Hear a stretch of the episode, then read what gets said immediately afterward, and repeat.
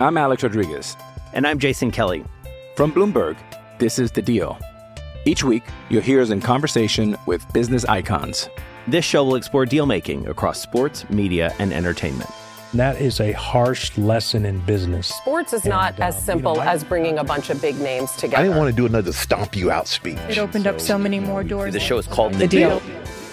Listen to The Deal. Listen to The Deal on Spotify. It's time once again to share with you the biggest value in wrestling going today, and it has nothing to do with a subscription to Peacock.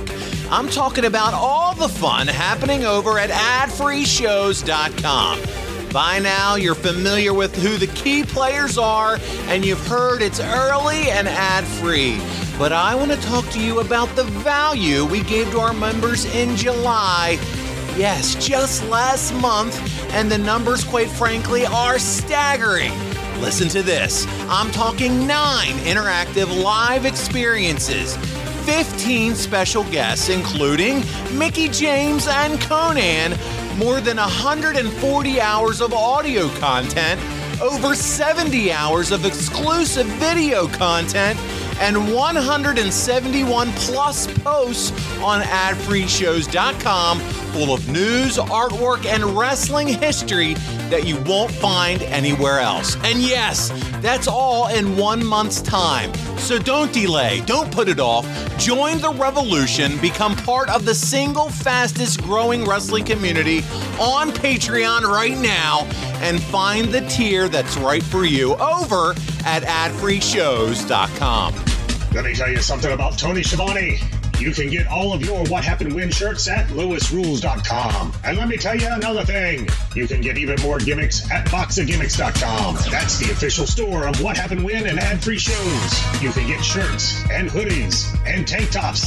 And let me tell you another thing. You can get mugs and posters and beach towels. Don't be a bald headed geek. Head on over to lewisrules.com and boxofgimmicks.com. You undercover hillbilly.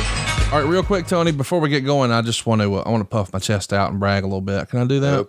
Yeah, hell yeah, do it, buddy. Check out my man Ian over in Pottstown, PA. He left us a five star review for SaveWithConrad.com. He writes, Derek was always so fast to respond to any questions I had, and boy, did I have a lot. Thankfully, he cut two years off of my old mortgage and over $80,000 over the life of the loan. Now, I want you to really think about that, Tony. $80,000 that Ian would have worked for, paid taxes on, and then just given away.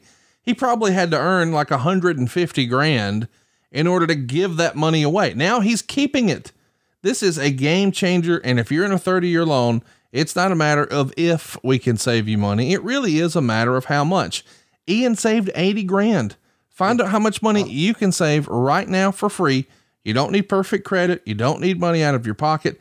And if we can't save you some cash, we won't waste your time at savewithconrad.com. And Tony, you've had the good fortune of talking to dozens of our old customers through the years. People are loving the experience over here, are they not? 100% loving the experience. I'm talking about friends and family members as well. Check it out, savewithconrad.com, NMLS number 65084, equal housing lender. Oh, and did I mention no house payments for two months? That's right. Pocket all that cash right now and make this the best decision you ever made. Save a boatload of cash right now at savewithconrad.com. Today's episode is brought to you by Geico. Do you own or rent your home? Sure you do. And I bet it can be hard work. But you know what's easy? Bundling policies with Geico. Geico makes it easy to bundle your homeowner's insurance or renter's insurance along with your auto policy. It's a good thing too because you already have so much to do around the house. Go to geico.com, get a quote, and see how much you could save. It's Geico easy. Visit geico.com today. That's geico.com. And we thank them for sponsoring today's podcast.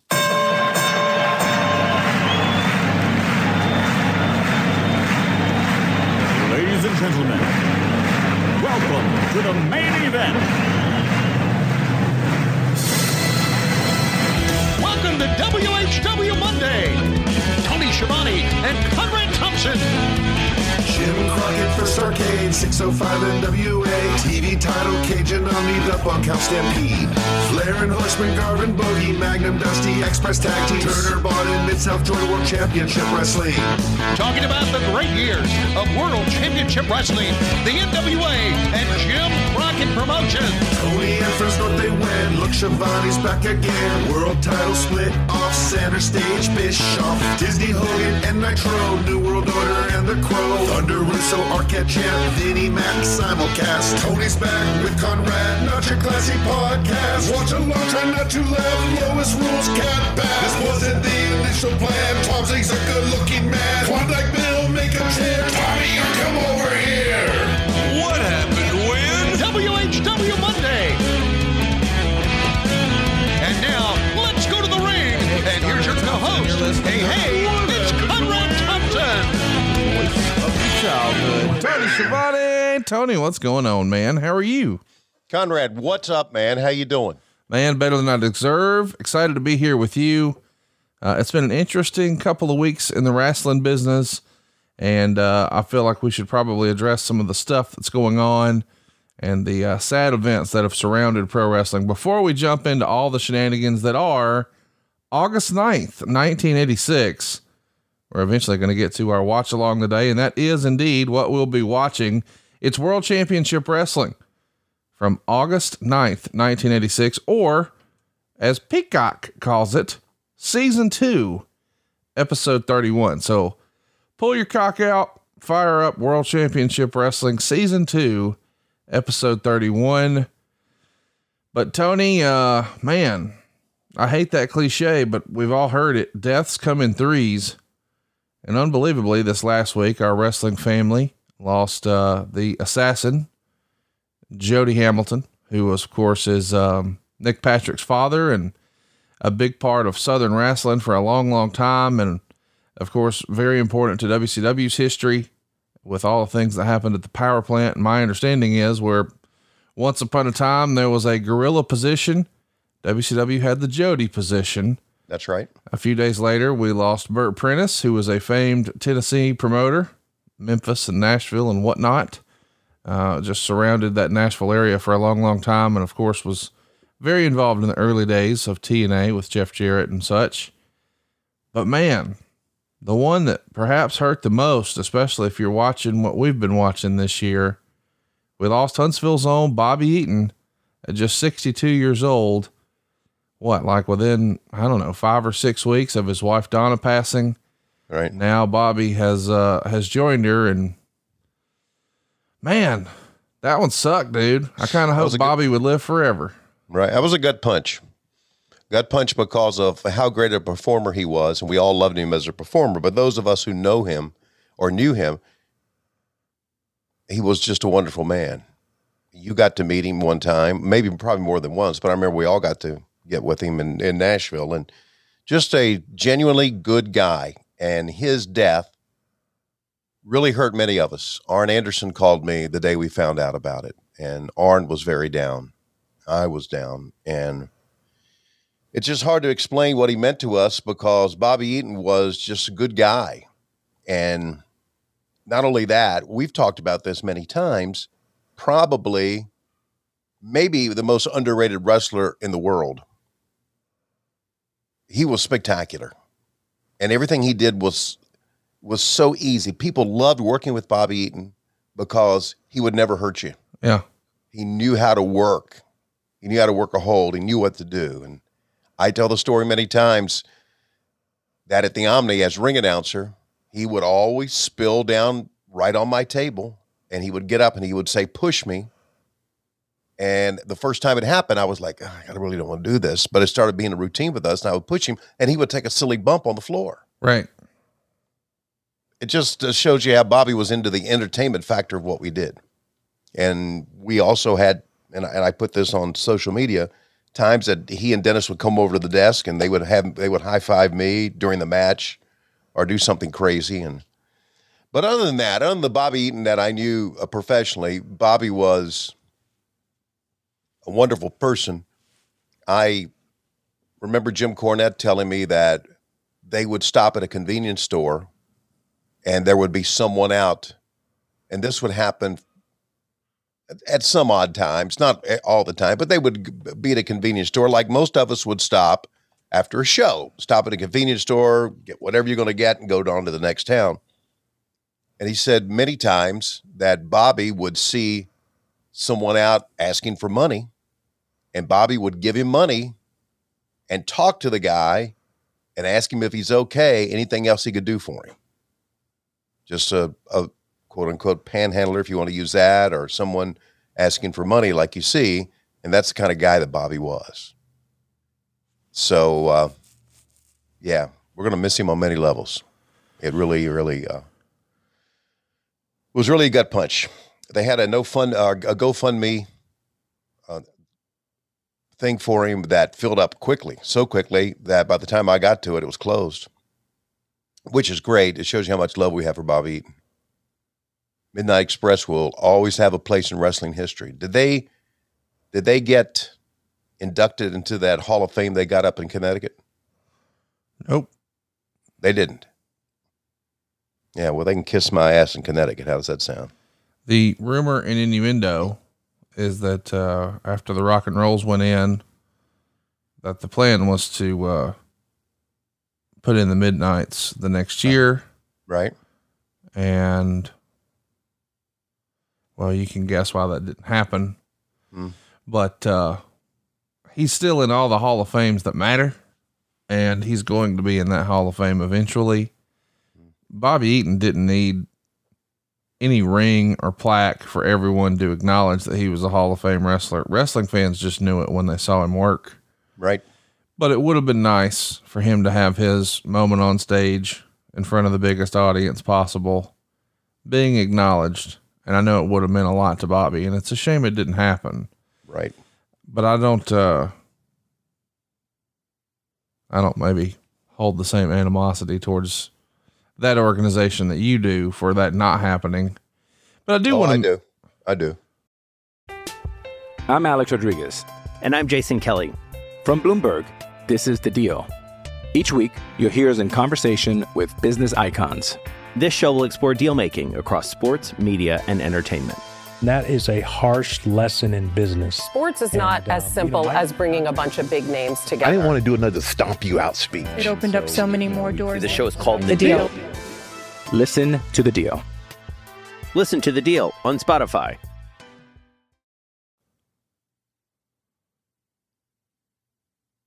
Just, I'm not going to go on a tirade about them here, but just goes to show you what that Hall of Fame really is. And I don't want to say that because I got a lot of friends. I shouldn't say that because I got a lot of friends in there that deserve to be in there. It's a TV show, Tony. That's what it is. It's a TV show. That's all it is. And it would have been cool for him to have a shot on that TV show, but that's what Right. it is. Right. And every everybody knows that. Right. There's no scenario where people are making arguments. Right. That, That- oh, it's really a Hall of Fame. Yeah. No, that Molly Holly should be in the Hall of Fame, but Bobby Eaton shouldn't. Yeah. Not shitting on Molly Holly. Fantastic Drew- ladies wrestler. Or Drew Carey should be there. And I know it's a different wing or Pete Rose or whomever. Well, if you know it's a TV show, why are you upset? Because Bobby's not in. Bobby wasn't honored in front of a TV show, in front of how many viewers they But you know why thing. he wasn't, and it's not. You know, Yeah, it's not his fault. I know. I know. I know. I get it. I want to mention happy stuff. Okay. You and I hanging out backstage. Give a uh, shout out to friend of the show, Doug Markham, who had told me that he was going to be coming to the show and asked, well, this is a joint show with both you and JR. Hey, is it okay if I, I bring Bobby? And we said, Lord, please do. And uh, text me when you're here. Come around to the back. We'll make sure that we get Bobby some food. If he can hang out, we'd love to just bring him out and introduce him to the crowd and sort of celebrate who he was with everybody. And so, in an effort to do that, we got to spend about an hour with him before we went on stage. And man, it was such a great time just picking his brain and listening to him tell old stories. And anytime, because you know how it is, Mm-hmm. we we all want to tell a funny story, but sometimes it's at someone else's expense.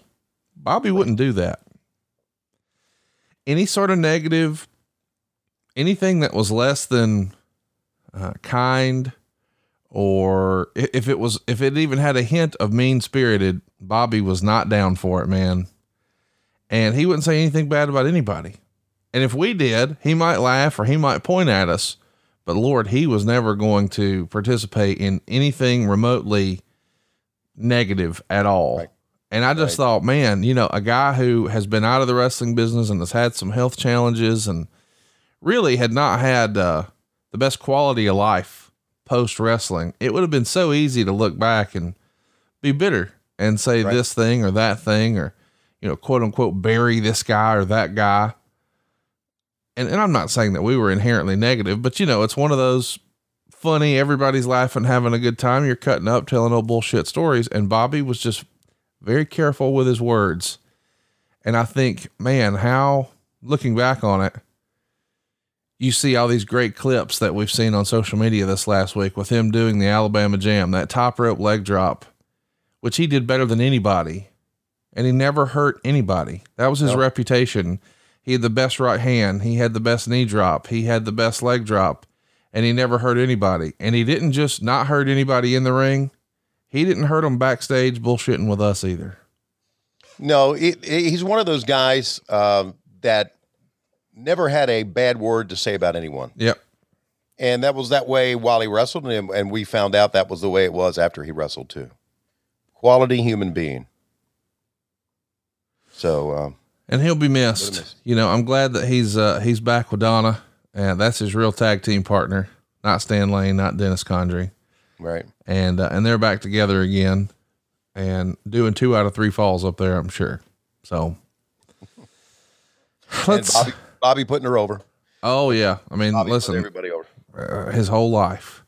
Yeah. I, I hope, by the way, that that everybody takes a at least a, a day or so and try to just uh, this afternoon watch a few clips on YouTube of Bobby Eaton matches. You know, the Midnight Express or singles matches or whatever you want to look for. You're gonna find, man, when the bell rang, there were very few people who were as talented as he was Right. and in a different time in a different place. Like, can you imagine? You know, in that day, you had to really look a certain way in order to uh-huh. to be near the top of the card. Now, I'm not saying this to be dismissive or ugly, but the rules have changed a little bit, and I can't help but wonder, man, what would he have been able to do with some of the guys today? That style was so far ahead of its time and the prerequisite to be six foot five and 280 pounds and chiseled to granite, that's no longer the case. Man, he, uh, imagine if that guy was 25 years old today. Hmm. It's unbelievable. Yeah. So take a little bit of time, enjoy some old Bobby Eaton matches. I do want to spend a little more time. I don't know that you knew Bert Prentice very well. Do I have that right? Yeah, I didn't know him at all. I may have met him once, but did not know him. But Jody Hamilton, man, well. you, you know, I wasn't, I wasn't alive when he was really doing his thing in the ring, but I've been able to go back and see some stuff and see some promos, and he's one of the great characters, one of the great talkers of the wrestling industry, and then had quite a legacy at the power plant. And I know a lot of guys just assume that, well, the power plant was just Chuck Palumbo, and you know, okay, listen, all that's true. They cranked out a lot of late WCW guys, but DDP came through there, and Kevin Nash, you know, was is going to go ahead and credit Jody Hamilton for a lot of his early development, and Goldberg, and on and on and on. Kanyon was there all the time, and Mm-hmm. there are a lot of great wrestlers who went through there, and and he was helping people even recently. I heard that he would have phone calls with guys and and sort of help them in their career just in the last few years. So it's pretty remarkable the legacy that he leaves that really almost seemingly has been forgotten because he's not an, he wasn't an active member of the the online conversation. He made a very big name for himself before the internet, obviously. Yeah. You mentioned to go back to YouTube and watch some Bobby. You can go back to YouTube and watch some of his promos. I did. Especially. Did you see that uh, the press conference he had with Dusty Rhodes in Florida about the world title? I have. Okay, tremendous. He just says he was a great talker. We would be backstage at the Crockett's. And this was in the early days when he and uh, Hercules Hernandez were the Assassins, and Herc was Assassin Two, and they were managed by Paul Jones. And every time Jody would stand up to do a promo, all the guys would listen because he had that ability to bring you in and to make you listen. It was his promos were more of a conversation than it was shouting at someone. And he stood up one time and did a promo, and he was a heel, but he did a promo about the Koloffs for some reason, and he said no commie wa- waving, uh, flag waving is going to tell me what to do in this country. And I remember Ivan and Nikita looked at each other, and after we went to after we went to black, Nikita said, "Damn, that was good, buddy. That was some good stuff." He was like that. He approached me right after WCW went down, and I moved on to WSB Radio, and you could hear me in the Atlanta market on the radio. We're talking about 2002, probably 2003. He contacted me and he said, uh, "Do you have time to have to get lunch?" And I said, "Yeah." So we had lunch near the radio station, and he pitched for he and I doing a radio show about wrestling. Wow. And you know, this is before podcasts became what they are today. And I went to my bosses, and they didn't have, want to have anything to do with it. So I, I called Jody. I said, "Jody, the boss don't want to have it. I'm sorry." And he said, "Okay." And that was it. That's the last communication I had with Jody. But he wanted to do that, and he knew that he could do it because the way he could talk. Great talker. He would have been just a perfect fit for radio. Probably a perfect fit for a podcast Yeah. in his younger day. I wish we would have been able to make that happen. Right. So Jody was a a very key instrumental guy and always boy he loved to play pranks on people and had a great sense of humor like most of the old school guys did. Old school humor is what I called it. And uh uh I liked him a lot. Really liked him a lot. And the Jody position was not like the gorilla position. Gorilla position was run by Gorilla Monsoon, who had this overpowering personality and that ran things at the gorilla position. Jody was a little bit more soft spoken and low key and just made sure that everybody was there. But it was the Jody position. And uh, he had a great career. Now, he also ran Deep South Wrestling, right? I believe so. Yeah, right. Uh, I've heard good and bad things about Deep South Wrestling. I think Kenny Omega w- came through there at one time. That's correct. I haven't talked to Kenny about that at all, so I don't know anything about Deep South. But I do believe at one time they were being used as a feeder for the WWE. Correct. You, you may know more about it than I do, and he ran that. So, and of course, Nick Patrick was uh, his son and a very key part of wrestling as well. Great wrestling family, and and then the death of Paul Orndorff. My daughter found a picture. She said, "Here's a picture of you interviewing Jody." I said, "Holy hell! There's Paul Orndorff next to him." Then you think about Paul's death, and you think about, how the our legends and the people we looked up to as kids, how life moves on and they leave us. So yeah, it was a bad week, very bad week. I um I think it would be cool if we could find a way to I don't know what it would be either. But there's probably something me and you could put together to to do something for Jody. You know, talking to some of the old guys or something like that and put something Mhm. together. I know that Arn and I are going to be uh releasing our tribute episode to uh, Bobby Eaton on this coming Saturday. Okay. So uh this weekend, look for that. It'll be a Bobby Eaton tribute on the Arn show. We're gonna deviate. We think it deserves it. And um I just wish that we were able to and I hope we can find the right angle. Cause I would love to do something like that for Jody. Uh, so would I. Bobby and Arn were very close. Yeah. So that's perfect for his podcast to do that. And uh, I'd like to find some people who are close to Jody and be able to talk to him. I don't know if Nick would be willing to talk to him about him or not. It might be too soon. I thought the same thing, but I felt like, man, maybe we should maybe not do that like right, Right. away. Right. Just thinking out loud. Sure. Man, I got to tell you, I um it was a weird week. You know, when you saw you know, Jody and then Bert Prentice, and it feels like right behind it. And I know that old thing, death comes in threes, but yeah, golly, dude, that just feels like a lot in a Yeah. freaking what, 48 hour period? Yeah, there was a lot.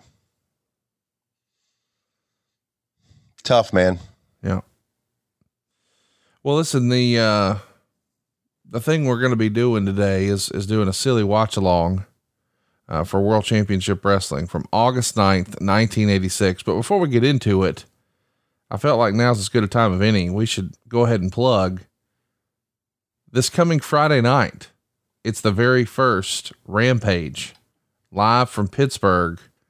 Are you nervous, anxious, excited? This is unprecedented territory, a second AEW show. I'm excited. I'm not nervous about it because I know if we can do a two hour show, we can obviously knock out a one hour show. It'll probably be kind of like, oh my gosh, that was it? 44 minutes or 45 minutes of wrestling, and that's all we got. I'm really excited about it. I I like Pittsburgh. We're going to have a good crowd, and I'm ready to go, buddy. I I I'm not so sure what my function. I know I'm not on the broadcast table, but I, I am going to be doing some interviews. I understand, so I'll be doing that. Which to me, that's that's easy stuff, buddy. I- interviews, doing wrestling interviews are easy because basically the only thing you do is here is the world champion Kenny Omega, and uh, Kenny, and then someone interrupts you, right? That's kind of what we've been doing all along. So I'm I'm looking forward to that, and it just uh, to me it makes me feel good about where we are as a company that they would want a second show, and they would act on that even through the pandemic. And our numbers have been very very good as of late, as you know. So I think we got momentum heading to a, a Friday night show. I'm just I don't know what number they're looking for 10 o'clock on Friday night though. I don't know what the the analytics would tell them this is what we think we should get or this would be a good number. But I'm I'm very I'm looking uh, I'm looking forward to it and then of course, you know, we're going to have another one and we're going to be uh, live doing it live when we can. Well, Tony, I, hate to cut you off, but uh, I've got a question. Are you going to be getting any extra coin for this? Uh, not that I know of. Maybe you should be my agent on this as well. Uh, well, I don't know that they're uh, they're taking my calls right now, but I do want to mention that if you're looking to get some extra coin, can we recommend Coinbase? Do you identify as crypto curious? No, not like Tony was curious about Tom Zenk. If you've thought about entering the world of cryptocurrency, but maybe felt a bit overwhelmed, Coinbase makes learning to buy and sell simple. And here's what we're talking about Coinbase offers a trusted and easy to use platform to buy, sell, and spend cryptocurrency. They support the most popular digital currencies on the market and make them accessible to everyone. They offer portfolio management and protection. They've got learning resources and even a mobile app so you can trade securely and monitor your crypto all in one place.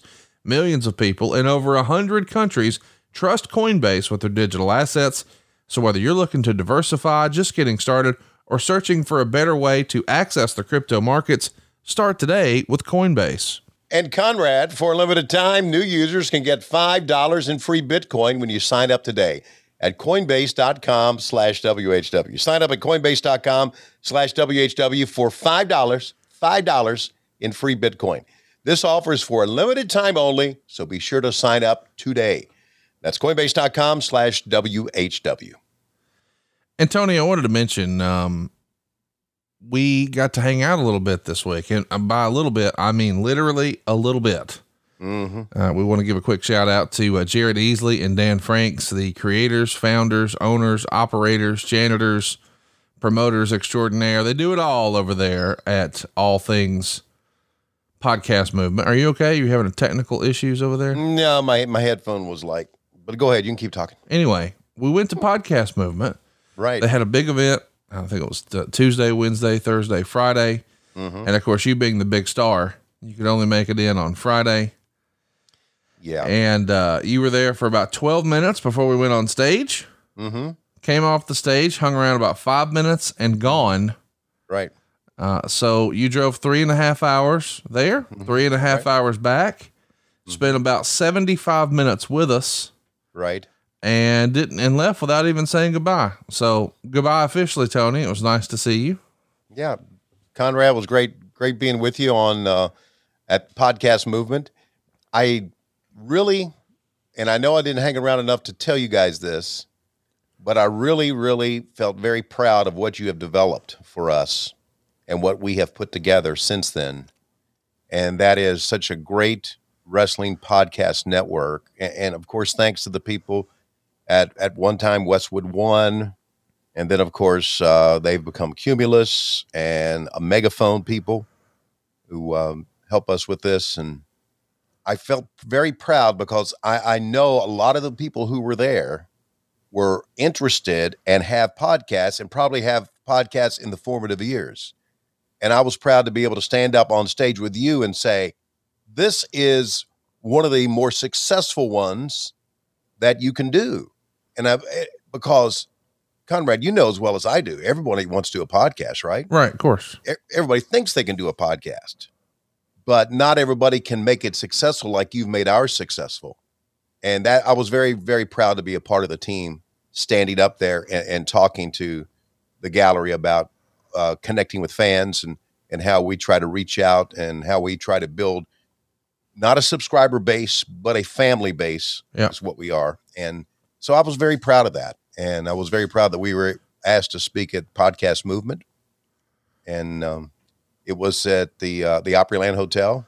Which, if you take a wrong turn, you'll be in there for days. Oh my gosh, dude. As you know, I've never seen anything like that in my life. Jeff Jarrett told me, and this can't be true. Everybody knows Jeff Jarrett's full of shit. But uh, I believe, and Jeff Jarrett says this is true. It's it has more hotel rooms than than any uh, any property in America. That can't be real. It can't be bigger than everything in Las Vegas. But man, walking around, it's got to be close. Yeah, I feel like when you know what we would valet at the front because I it was just a drive for you and I, and I'd valet at the front, and it's like eight miles to get to the convention center. I know. You just keep going and going and going. It's unbelievable. When I dropped off, I, I read on my on my phone uh, checking at the Delta lobby. So I'm thinking, well, the lobby of this hotel is called the Delta lobby. Nope. no, it's not. And you had to walk through this maze of things and go up some stairs and down and go through all these things and uh and it's all indoors. And finally I made my way to the Delta lobby and made my way down and it was good, man. And again, I just feel I feel so uh I was reinvigorated about what we do because I know we do it right. And thanks to you for being the leadership on that. And when when I hear people say, and of course I was involved in college football and college basketball for many, many years and baseball. When I hear people say, Hey, I want to start a podcast. Yeah. Uh, they say, this is true. Uh, they say, You got any suggestions? And I went, Yeah, find a guy like Conrad Thompson. That's what I always say. Uh, and so you got to have a plan, got to have a business plan like you've had. Yeah. Yeah. And and you, you can't. Just, I mean, people think, well, we can record something, we can put it on something, and people will listen to it. No, it's not that easy. It's very, very Well, it is that easy to record one and put one up, but it's not that easy to monetize it. You, you've got to have a plan to turn this into a business, or it's just a hobby. And and there's a lot of you know podcasts that are that are hobbies and and they're fun and and I enjoy them. And uh, there's that's what's great about it is there's no you know I mean anybody can do anything. You know, there's no limits, and and we've really pushed the limits with what's acceptable on this program over the years for sure. Right. Uh, but no, it was fun to uh, to see all of you guys together. You know, Jeff Jarrett, yourself, and, and Eric Bischoff, and um, boy, when Eric gets talking and he gets into it, you can tell when he stands up, he's like, oh, he's into it now. He's in his element. He's ready to perform. right. And then we get to see Jeff Jarrett start a sentence, get lost, start over, start a new sentence, go around the corner three times. Uh, you know, if you're looking for a circular conversation, Jeff Jarrett can do it. You could just say, "Hey, man, just talk for 20 minutes."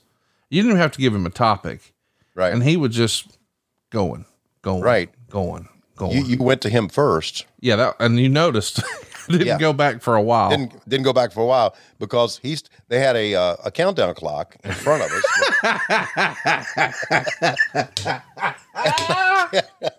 I kept looking at Jeff and looking at the countdown clock, thinking I should probably say something smart ass like you do. Uh, thank you, Jeff, for leaving some time for us. But he kept going on and on and on, and the countdown clock kept going down and down. I was like, we're 20 minutes in on one slide. We got eight slides. I don't know how we're going to make this happen. But I knew that you and, and Eric were both thinking the same thing I was, where it's Right. like, uh, we got to have a little back and forth here or something.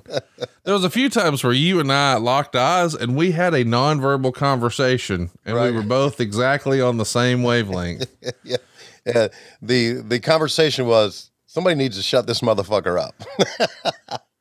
What what tickled me was uh somebody snapped a picture and posted it on social and it was nice of them. Shout out to that. But I don't know if you saw it, but uh your little feet were dangling. Wee wee wee in that Were they really dangling? Oh god, it just tickled me so much. I missed it. I, you know, I'm driving back and Mm-hmm. somebody called uh, a friend of ours. I won't say their name on air, but they Mm. are, are in the media business. And they said, Man, your panel got a lot of traction on social today. And I'm like, Well, I appreciate you saying that. He's like, What does that mean? So I deleted social off my phone for my 40th birthday. So I'll just see it, you know, Monday when I go into the office, I guess. I don't know. And he says, No, you got to see this. So when I was getting gas, I pulled it up on my web browser, my social media or whatever, and I saw where someone had quoted the picture just to point out that your feet were dangling. and I was like, man, this is hilarious that our fan base is that in tune. And you know, right now, you and I have been in tune talking about something else lately, and that's that Lois is sleeping a little better. No, she's sleeping a lot better. Combination of things Right. that are helping her out. But one of them that she and I really agree on is the brand new Chili Sleep Ooler. She has one. I have one. It is a home run. Let me catch you up here. Science tells us the best way to achieve and maintain consistent deep sleep is by lowering your core body temperature. So, temperature controlled sleep is going to restore your testosterone levels. It's going to repair muscles after a hard day's work and it's going to improve cognitive function so you always start your day feeling sharp and alert.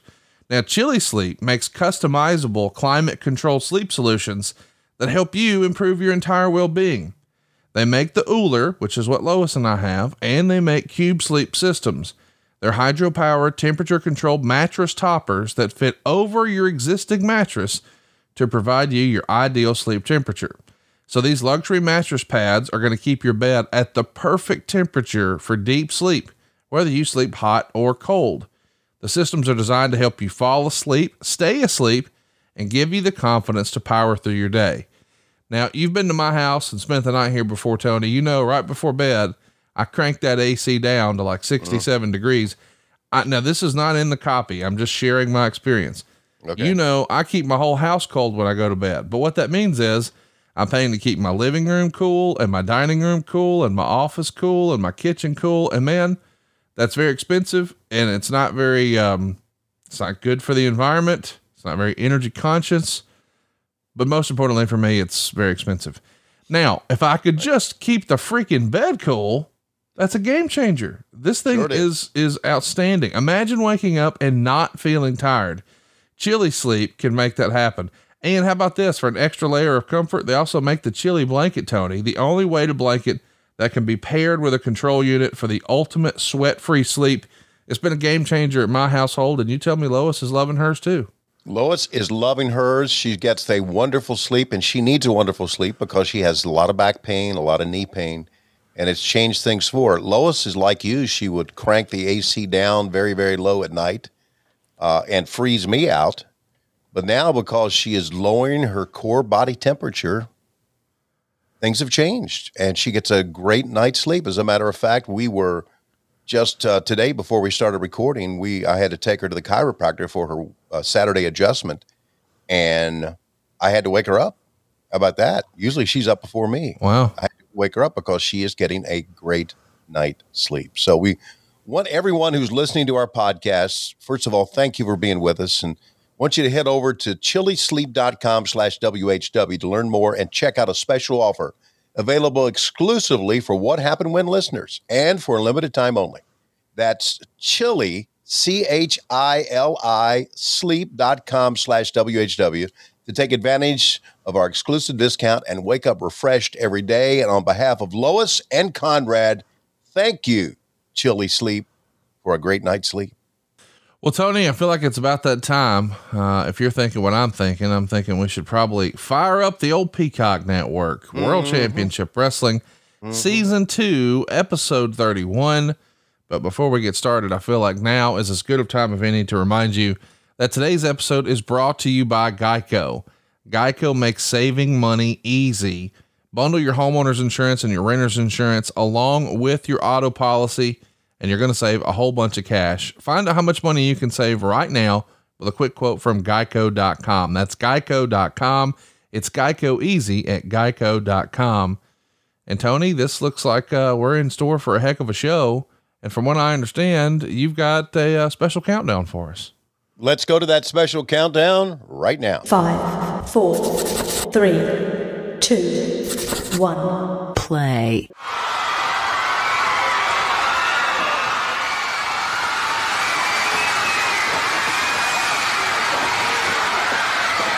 What we're doing here is setting up the Rock and Roll Express Super Summer Sizzler Tour angle.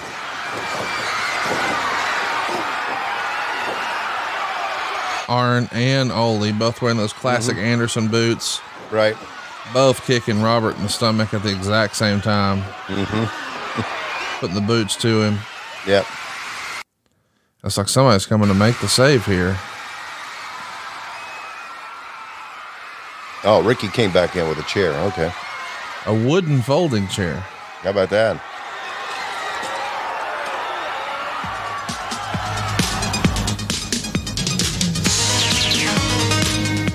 Music never gets old, bud. I know they have they have skip intro on there on the Peacock. You don't want to skip this intro. Who would do that? No. Fucking morons. World Championship Wrestling, bringing you great wrestling action, sanctioned by the NWA, National Wrestling Alliance.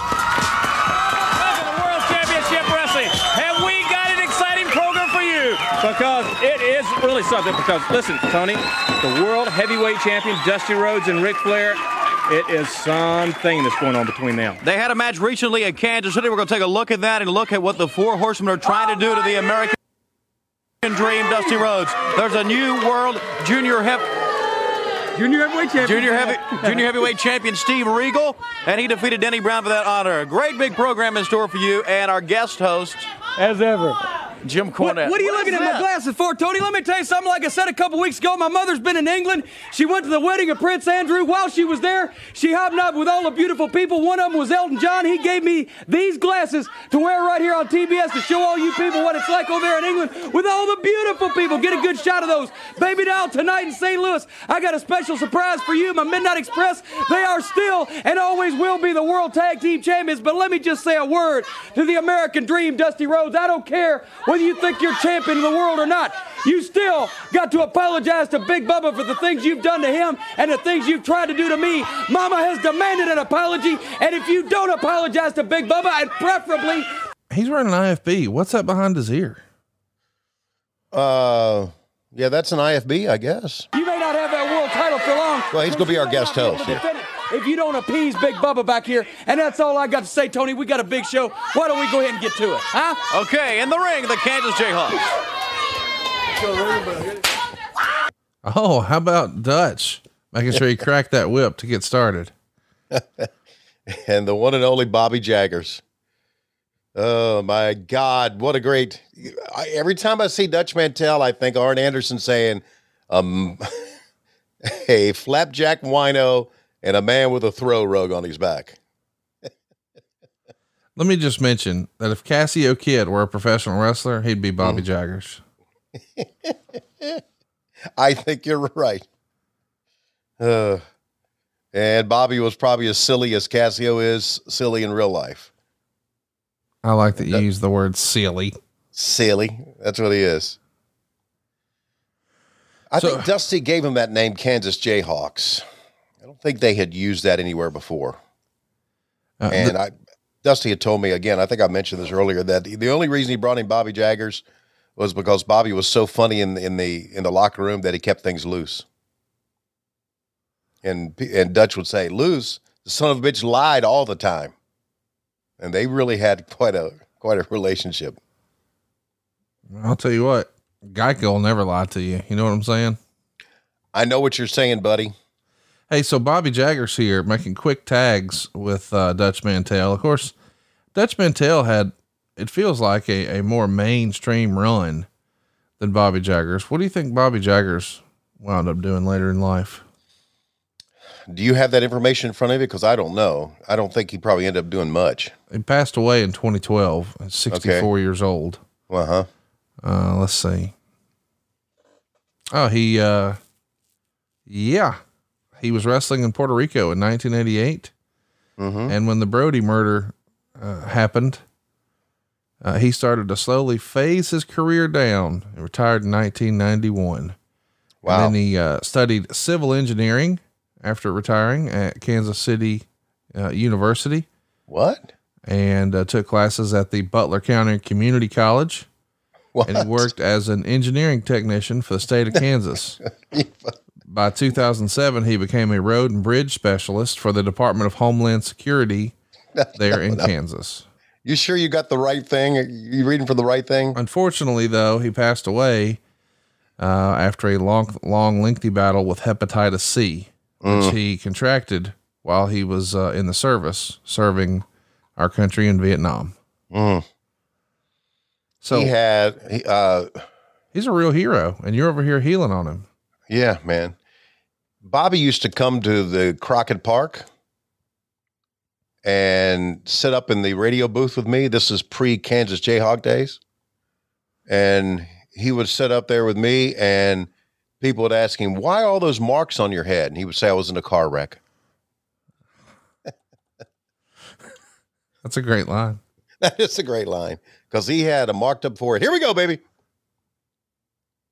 Program the Rock and Roll Express and the problems they have had with Ole and Arn Anderson. That's right, Tony. You saw at the very beginning of the show here. where The Andersons have to redefeated our opponents. The Andersons have to come out and try to re-injure me again. Let me tell you something, Andersons. Yeah, y'all did hurt my back, but sooner or later, your day's coming. It's going to be sooner than you think, you know, because we are the number one contenders for the NWA World Tag Team titles. Midnight Express for long, and NWA belts go right back around the waist of the Rock and Roll Express.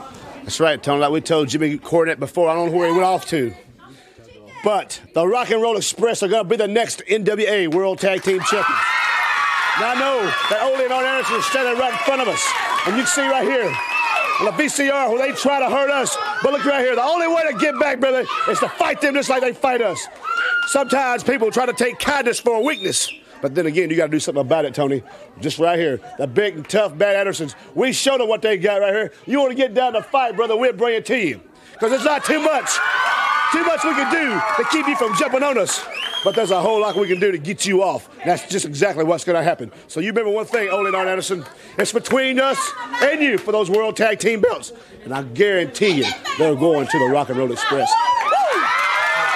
Robert Gibson, Ricky Morton, and we are coming right back. How about his little woo? That was fun.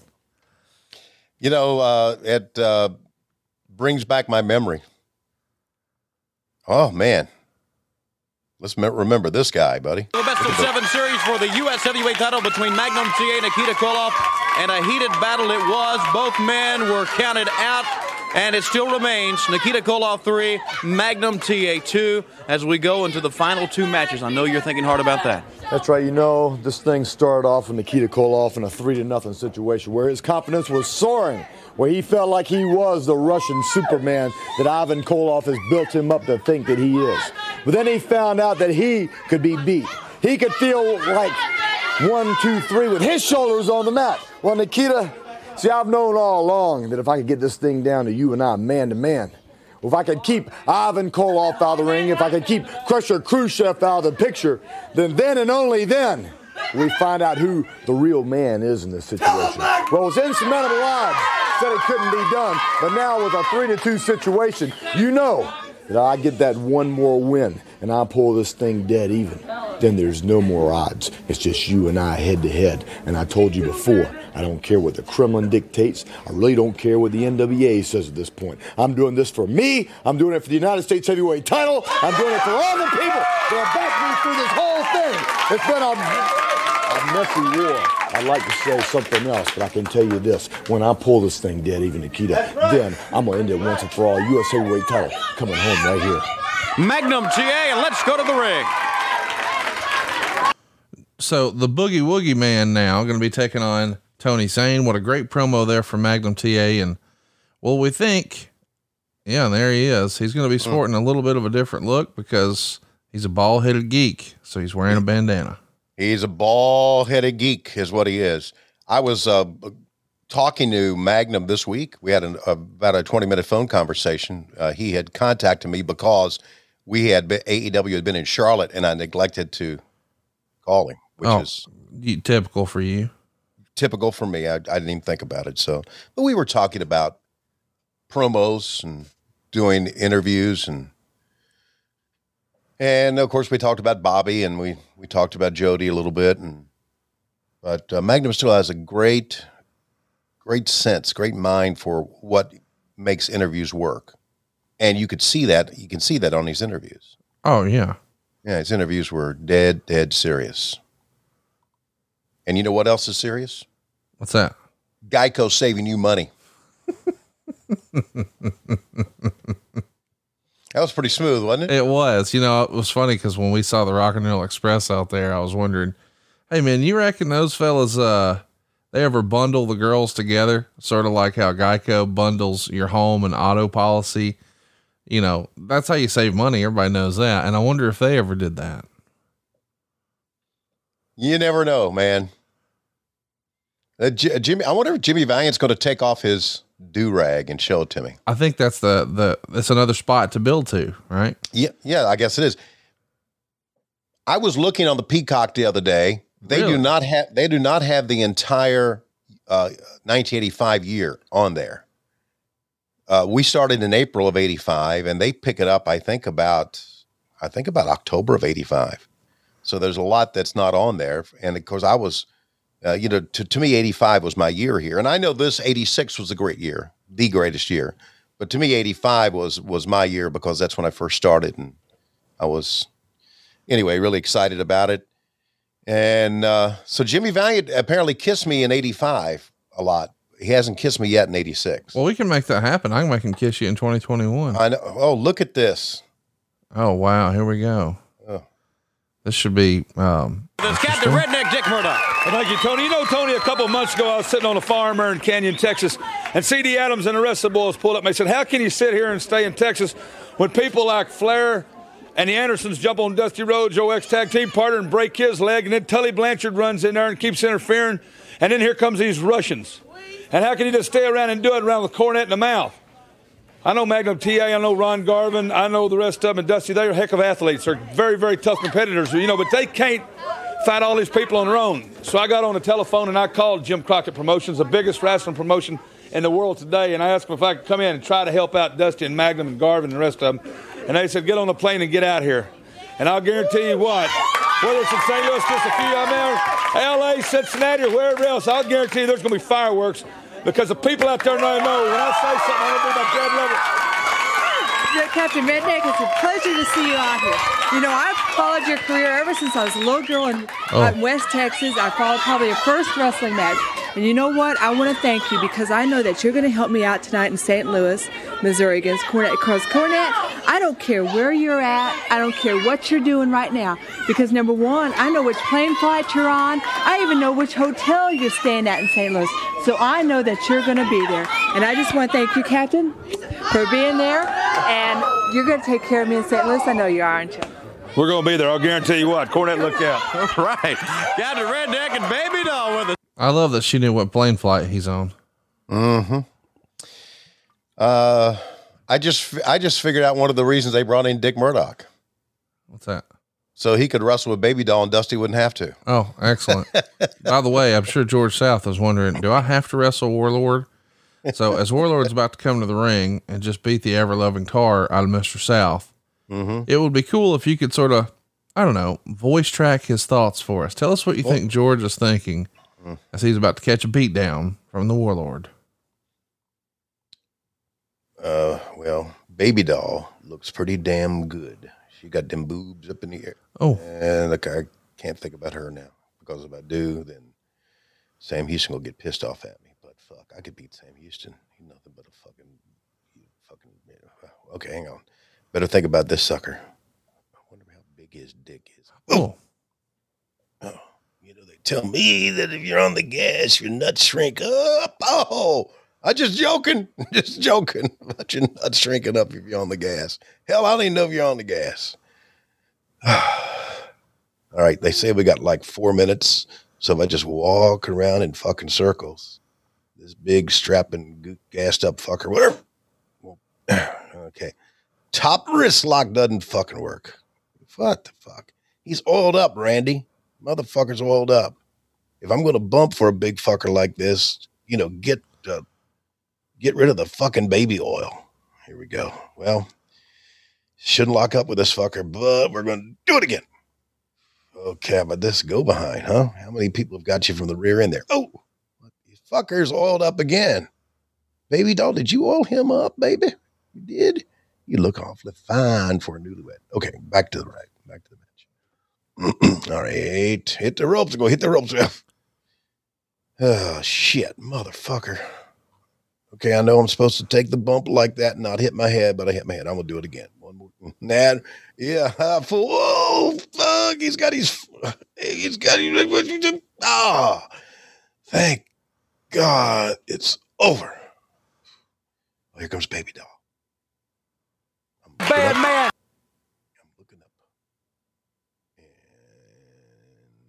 Hey, baby, you ever want to get a guy from North Carolina? Come see me.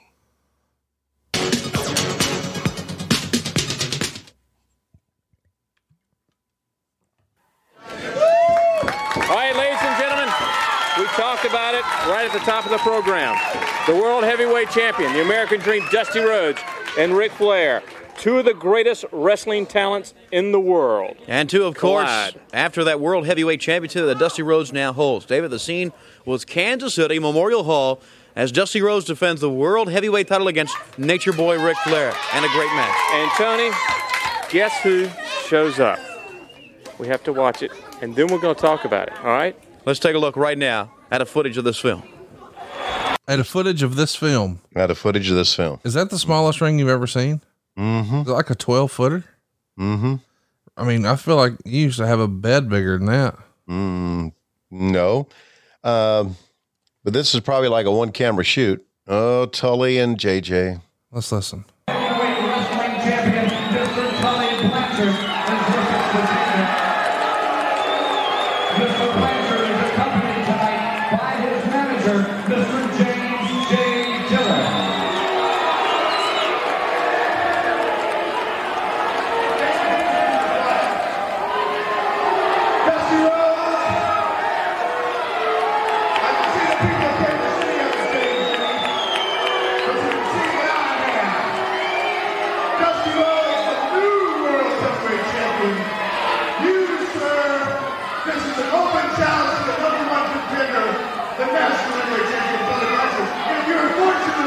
The audio kind of sucks here, but we've got uh, the Nature Boy in the far right hand corner of a tiny ring uh, with uh, JJ Dillon standing in front of him and Tully Blanchard standing in front of him, cutting a promo on Dusty Rhodes, who has the big gold belt around his waist. Let's go back now to David Crockett. Flair and Tully Blanchard, J.J. Dillon. They show up. For what reason?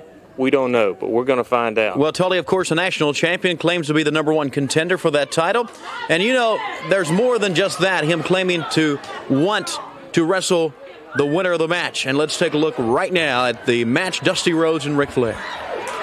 There you see, this is well into the match. Ric Flair going after that leg, the leg that he has broken one other time. Wasn't You know, that- this feud goes back? Good grief! What, two years now? Well, you think about it, David. Forever, because these guys, like I said, are two of the greatest champions in the world. And there you see it right there. Dusty pins him. And here comes James J. Dillon. It was the clothesline. JJ is claiming now that the foot of Ric Flair was over the rope. But you know, David, JJ really, they were announced that JJ really should not be there. But we talk about the four horsemen. There he is. Tully Blanchard starts to work on that leg, the leg that they've broken before. With that chair, look at him, pound away. It's a leg that was broken less than a year ago at the hands of Flair and the Andersons in the cage, if you'll recall. And as Flair continues to work on the champion, the referee goes out. They continue to work on that left leg. Now remember, at one time he wore a protective boot on that leg. And now the figure four. They sent you down. Now watch Tully. Tully's not satisfied, not with using the chair. Now he's going up, going up on that top rope. Gets ready. Puts a knee right in to the world heavyweight champion, Dusty Rhodes. Look at, look at Tully again and again. JJ out there. And finally, it's all cleared up as Tully is chased away from the ring. He and JJ both. But the damage has been done to the world champion Dusty Rhodes, who won the match. And you know Dusty will not say it, but you know he's his leg right now is hurt. It's really bothering him. He will not be the man to admit it, but Dusty Rhodes, who is still the world heavyweight champion, viciously attacked once again, David, by the horsemen who come in. They always, from the first, they've always wanted to put Dusty Rhodes out of wrestling. That's right. And they've just about succeeded one other time. Dusty Rhodes is the man that will not give up. And we have this interview from the American Dream Dusty Rhodes from the dressing room in Kansas City after what happened to him at the hands of two of the four horsemen, Tully Blanchard and Ric Flair. Now that you're going to need help, you understand? Tully Blanchard, James J. Dillon, all the way to Kansas City, Missouri. Hadn't this gotten out of hand, Daddy? I mean, when you going to start taking care of your own business?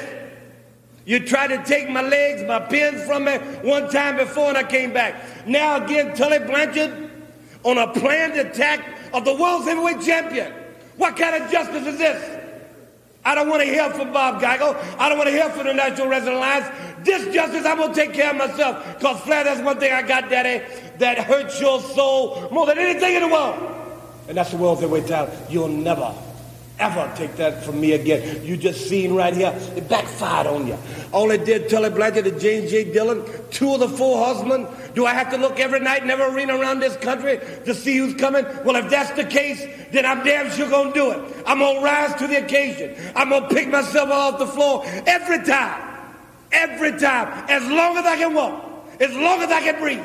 And one thing you gotta remember, Ric Flair, I am the world heavyweight champion. No matter what you do or how you do it, there is no respect left for you anywhere, any place, any time. And tell Tully Blanchard, I'm gonna start hurting people now. Forget the talent. Forget the natural wrestling I'm gonna start hurting people. The American Dream, Dusty Rhodes. And David, he said a planned attack, and he was right.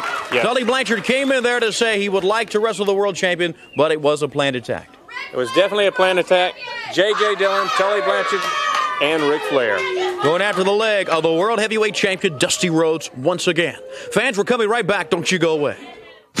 You know what I just realized watching that, Tony? What's that? Those horsemen, they like to bundle their attacks. Just like That's right. Geico.com. They'll attack all those high prices on your home and auto. I mean, you can bundle it together just like the horsemen. They make it Geico easy, don't they? They do at Geico.com. Hey, Conrad, Hey, as we go back to action here, Yes. for some reason, didn't you tell me? And of course, I didn't remember all this. Obviously, I remember that Dusty had won the title in Greensboro. I thought he'd wanted uh, Dusty had Flair had wanted back at Fulton County Stadium, which I was wrong. Right. But didn't you tell me that he wanted back in Kansas City? No, I think you're thinking that that's where Flair won his first world title. All right, where did Flair win it back from Dusty? Is it going to be tonight at, in St. Louis, as they're talking about? Uh, let me look it up. See the exact date. August 9th, St. Louis, maybe? Because, you know, Dick Murdoch's wrestling. You got it. August 9th, St. Louis, later Yeah. this night. You're exactly right. Yeah. Let me let me set the stage. What we just saw was Central States Wrestling from Kansas City, Kansas, the Memorial Hall, August 7th, 1986. And uh you saw what happened there. The brief recap though. Dusty mm-hmm. pins Flair with a clothesline, but the referee not noticing that Flair's foot was under the bottom rope during the cover. Prior to the bout, of course, we saw Tully and JJ there, and they're going to argue about the decision. Then you saw the attack. So on the ninth here, we're in Atlanta doing a matinee show, but that night we're going to St. Louis. We're going to be at the arena. 6,300 fans are there. Uh, Cousin Jr. would beat Bob Owens. Rick McCord would beat Ron Powers. Tully Blanchard would beat Sam Houston. Wahoo would beat Jimmy Garvin in an Indian strap match.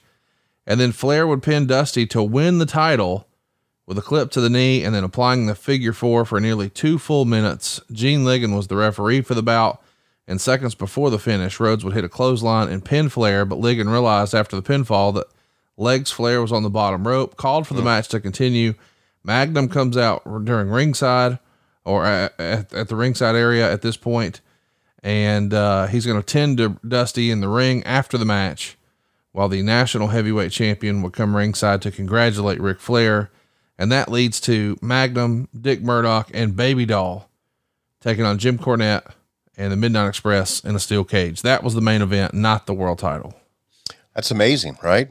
That the it- world title was not your main event. It tells you where the Midnight Express were, where Magnum mm-hmm. TA was, and where Baby mm-hmm. Doll was, where they thought, well, we can close with that. And maybe that was a way to send the fans home happy too. Right, right. And a cage, obviously. Yeah, it's it's wow, what a card. And what an amazing night. And that So- explains, by the way, Dusty won the belt December 26th. He drops it on August 9th, and Dusty would never win the world title again. Right. So we, what we just saw was maybe, let me see if it happened on the 8th. Yeah, that was his next to last title defense. He would do one more show for Central States in St. Joseph, Missouri on August 8th. Uh, it'd be Dusty and Flair on top there. And then here on the 9th, he's going to drop it. So uh, I say all that to say uh, some pretty uh, widely used photos now that, that I took here at the house a few years ago where I had a friend of the show, Cody Rhodes, mail me the Dusty Rhodes nameplate that they had made. But by the time Jim Crockett received it, Dusty had already lost the belt. So Dusty's nameplate never made it on the big gold belt ever until, I don't know, five or six years ago. And we'd snap some pictures. And anytime Dusty is uh, celebrated online and folks are Google imaging for photos, inevitably that photo will pop up. But that's the first time that nameplate was ever on the belt. And little factoids like that excite me, Tony, that the company ordered it, but by the time they got it, it was already out of date. Wow. That tells me that uh, the shipping was either funky or they expected Dusty to hold on to the title longer than that. Now, I don't know.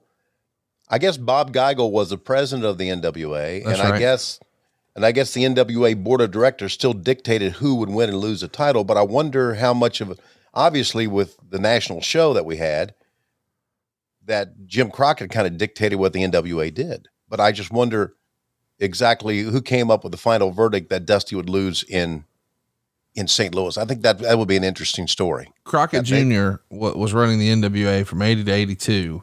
Okay. And then Geigel ran it from 82 to 85. And then back to Crockett for 85, 86. And Uh-huh. then back to Geigel for 86, 87. And then 87 and 91, it was Crockett Jr. And then I guess for a cup of coffee, it was Jim Herd. Yeah. All right, let's listen to this. Ball hitting geek all you want, and Jimmy Valiant is not going to come out here. we are actually, we are actually bored stiff. Actually, we're, we're bored. Jimmy Valiant chased us until we caught him and shaved his head. Let me tell you something, Jimmy Valiant. You got out here and lied to all these people. Now you're the ball hitting geek. Did you notice that he wrestled earlier and he had a bandana over his head? Oh, shame, shame, shame. Onion head, onion head. The man's embarrassed. Well, let me tell you what, Jimmy Valiant. If you get in the ring with me, or if you get in the ring with my men, the first thing we're going to do is snatch that scarf right off your head. And you know, Manny Fernandez, I don't think he's around here. He's ashamed too because he's the Army. Well, let me tell you something. I made Fernandez an offer to join my Army, and I offer him a great sum of money. So remember, Manny, it's still open, the offer, so you think about it. You know what, Jimbo? Jimmy Valiant! Ha ha! You is old news, sucker! You is through! You is out! If we get into the ring with you, Jimmy Valiant, it's just cause the boss want us to humiliate you some more. Because we looking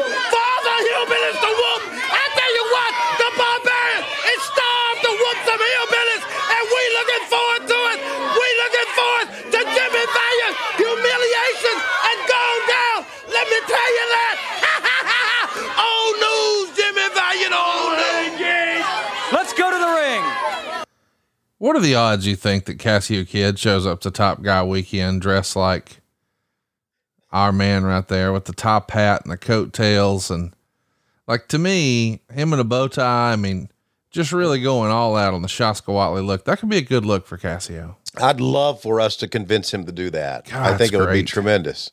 And I love how he said, Barbarian going through the woods looking for hillbillies. you tell him, Pistol. Little Dick Murdoch, big old derby on him right there, buddy. Did you call him Little Dick Murdoch? A big old Dick Murdoch. Oh, I said Little Dick Murdoch. I was like, boy, that's No, I didn't say little Dick. I said big old Dick Murdoch.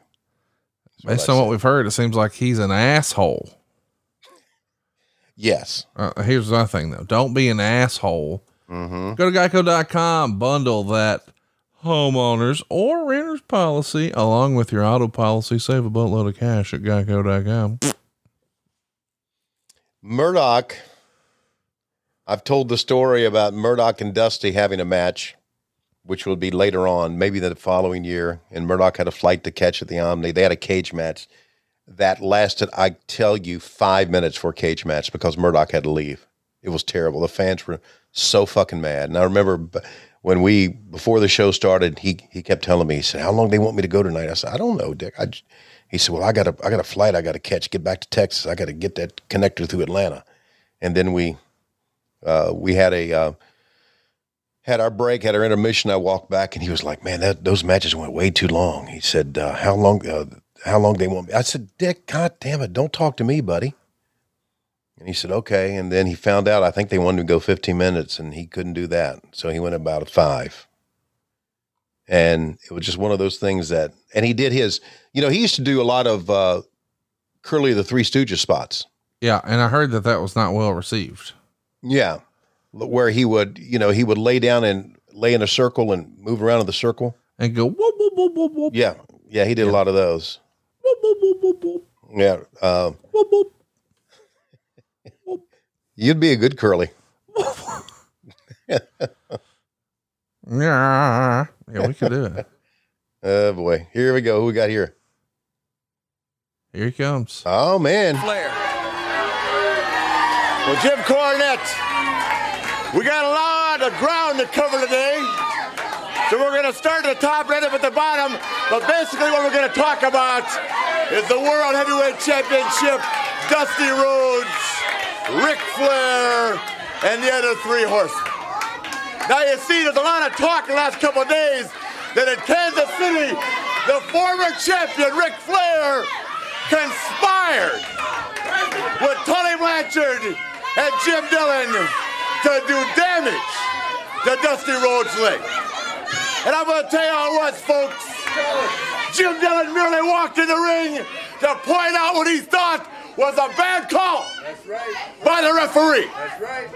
And Blanchard came in because he doesn't like Dusty Rhodes. Just like I don't like Dusty Rhodes. Just like Arn Anderson like Dusty Rhodes. Just like Ole doesn't. Just like Nikita and Ivan and anybody else that thinks Dusty Rhodes is a big deal. You see, life is made up of two kinds of people leaders and followers. In our sport, it's champions and contenders. And right now, Dusty Rhodes, you're walking around the world with the greatest trophy of them all. I know. The World Heavyweight Championship around your waist. You're the man. I'm the one that coined the phrase. To be the man, you gotta beat the man. Well, Big Dust, you're still the man. But let me tell you how it is. You see, just yesterday, I went into Michael's in Kansas City, put that camera on this one time. As my buddy Keith Michael said, Woo! Boy, you are still styling and profile. You are still Slick Rick from head to toe.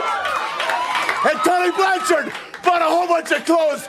You know why? Because we're getting to you. Big Dust, we're getting to you. We don't like you, and we're gonna hurt you. And that's the bottom line.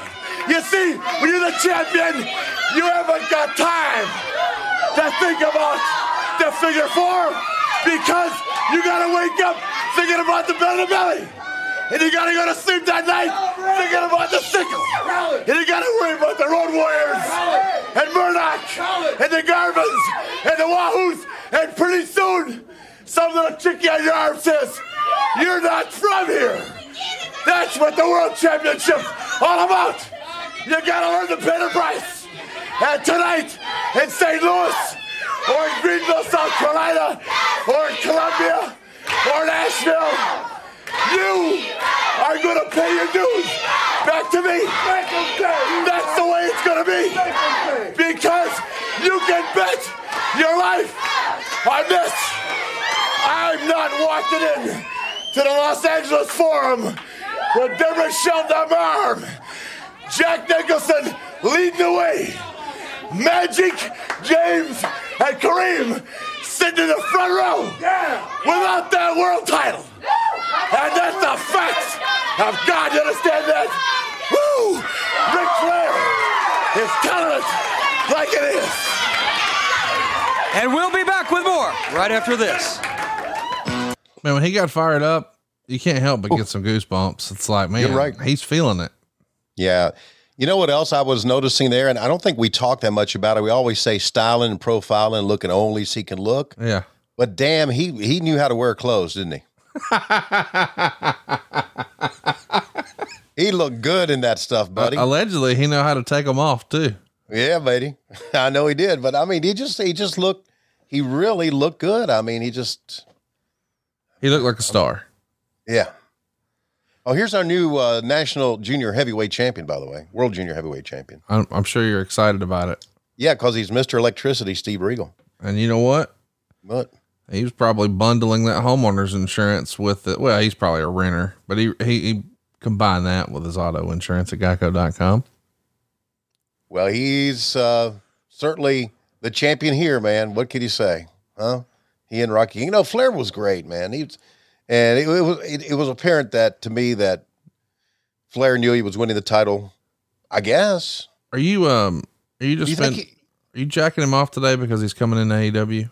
No, he's who, who said he was coming to AEW. Are you trying to give us hints? I'm just asking. I'm not trying to give you hints. I don't know if he's coming to AEW. I know he he's no longer with the. WWE. Yeah. Well, inquiring minds want to know, Tony, and you're Yeah. the number one alpha stooge. What's the deal? What's the scoop? I don't motherfucking know.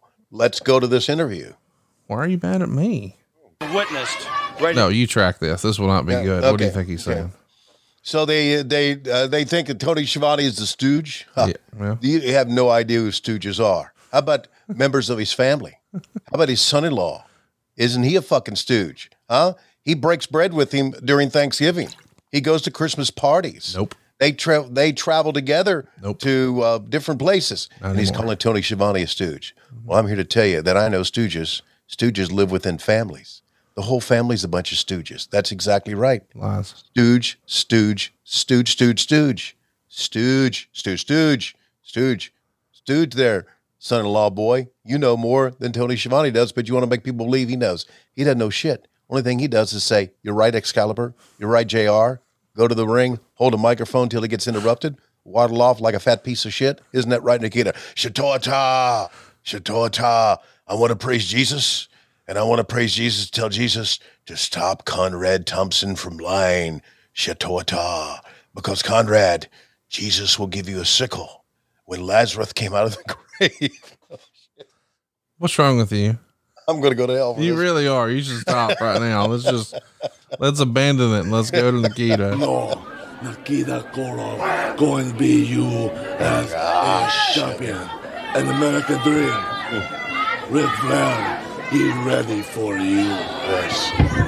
Yes, he and took ladies and gentlemen, I present to you now the tag team champions of the world, the Oh, greatest of all time, Loverboy Dennis and beautiful Bobby, the Midnight Express. Mm. Boy, I was going to say that. I was going to say that Jesus clothesline Lazarus when he came out of the tomb, but good thing I didn't say that, huh? Because I'm I read at church every Sunday. So uh, here we're going to take a look at, and you're going to see what we were talking about the first part of this podcast. Why he was so great. do any of the parishioners at your church or whatever they call them, do they know what you do here on the show? N- I don't think they do. Why you going to stu- you to stooge me off, son-in-law stooge? No, you're the stooge, not me. Uh, no. By the way, you haven't you haven't put over my shirt yet, and I wore it in your honor. Okay. Uh, It's the old dirty bastard. It's you. really? Yeah. I'm a dirty bastard. Oh yeah. You don't think you're an Oh. old dirty bastard? No, listen, I, I was never like this till I met you, dude. Oh, whatever. You, Yeah. you- look, dude, when you got on stage with Jim Valley in Charlotte, Mm-hmm. everybody knew right then you were pro wrestling's Bob Saget. I really need you this coming week on Dynamite. Mm-hmm. Tonight, later tonight on Dynamite. Okay. I need you Hmm. in the middle of not well, not like when you're doing an interview, but when you're at the desk. Mm-hmm. I'm the ODB, as you can see. that would be cool if you could do that. Here's the Alabama Jam that hurt no one. Nope. His knee that. Top rope knee drop. Yeah. That's that's what we're talking about. Mm-hmm. A guy who's over 200 pounds is going to Mhm. climb up to the very top rope, and then he's going to jump off knee first at your head, and it's going to look like it destroyed you, but you won't feel a thing. That's remarkable. Yeah, it is. One o- one other thing that Bobby used to do, he would he would put his arm out to me sometime. He says, uh, uh, "Hook up with me," or you know, give me an armbar or whatever, and I would just touch him, and he would say, "Man, don't be so stiff." And then he'd say, "Here's how you do it," and he'd slap that on me. Conrad, you couldn't even feel it. He was so good about that. It made it look so real. You should have taught Lois how to, uh, he should have taught Lois how to sell for you. Yeah. Right. Did she used to sell for you? No. She never sold? No. Wow. No, as she always says, you slept during labor, I slept during conception. Oh, wow. Okay. That's that's one of her lines. Why did she let you finish in there so many times then? Yeah, uh, when she was snoring. Oh, she didn't know. No, she, stop. Here comes the Alabama Jam. Oh no, it's going to be a top rope Rocket launcher. rocket launcher, man. The old Or as you would call, I've, I've seen you call dynamite. I mean, dark and ele- elevation. Everything's a goddamn Canadian destroyer. or, or a code red, Dude, you or just- a, or an Enzuigiri or a Gamagiri. I'm I'm learning. I'm learning, motherfucker. I'm learning. do you think Excalibur's going to like, I don't know, try to like bundle the moves together like Geico.com does, make it easier I- for you? I'm sure he would. And here they are, Tully Blanchard Enterprises. I'm talking about the national heavyweight champion, Tully Blanchard, and administrative director James J. Dillon. You know, Jimmy, we saw an incident earlier today that took place in Kansas City, and following, we heard comments by the current world heavyweight champion, Dusty Rhodes. And during his comments, he alluded to the fact that it was a conspiracy, that it was a deliberate act on our part. He would have you believe, if you would, that the four horsemen were sitting around a conference table with James J. Dillon trying to plot strategy, saying, hey, we got to go to Kansas City. We got to show up when the dream doesn't expect it, and we got to hit him with our best shot. Start looking around the table. Which one's the best shot? Well, obviously, Tully Blanchard defeated him for the national title, defeated him for the world TV title. He's the guy that would take the shot. Let's go to Kansas City and deliberately try to cripple him. That's what he thinks that you're going to believe by laying that story out. Now, what you're seeing here on your screen is exactly what happened. The reason that Tully Blanchard jumped in there is because the man does not like him personally. It's a personal issue between the two of them. And the only reason that we were in Kansas City in the first place is because that Dusty Rhodes is destined to be, at best, a 30-day champion. And Ric Flair, anytime he steps in the ring with Dusty Rhodes, is capable on any given night for taking that title back. And we plan to be there to enjoy the celebration and to show the wrestling world not only in Atlanta, Georgia, not only in Greensboro, Los Angeles, but Kansas City or anywhere else, that there is a camaraderie with the four horsemen of professional wrestling that is unparalleled anywhere else. And Dusty Rhodes, look around you. I didn't see Magnum TA there. I didn't see Jimmy Valiant. I didn't see Ronnie Garvin, Wahoo, or your good buddy Dick Murdoch, because I told you two weeks ago it's a cold limb sitting out there as champion. You're out there by yourself. You got no friends. The four horsemen, different ball game. You know, James J., it amazes me that anybody could say that I went to Kansas City for any other reason than to go buy some clothes. Now, Dusty Rhodes, if you don't think we have anything better to do than just conspire to cripple you because you beat Ric Flair for the World Heavyweight Championship, you're sadly mistaken. Because, Dusty Rhodes, I'm the one that took this from you. I'm the one that took the World's TV title from you. And you know, if Ric Flair doesn't beat you to it, beat me to it, I'm gonna take the world's title from you, and you know about it. When Ric Flair said, I don't like you, that's exactly right. This goes back years and years back, Dusty Rhodes. I don't like you. It doesn't really bother me that much that you won the match over Ric Flair in Kansas City. The fact is, I don't like you, and you don't get close to him, and without playing retribution to me. So if you want to tell everybody anything else, that's fine. The reason I came to the ring and beat you half to death with a chair is because I don't like you. Remember, every time you get out of the chair and that leg buckles, it's only the beginning. Let's go to the ring. I get it now. Do you get it? What do you get?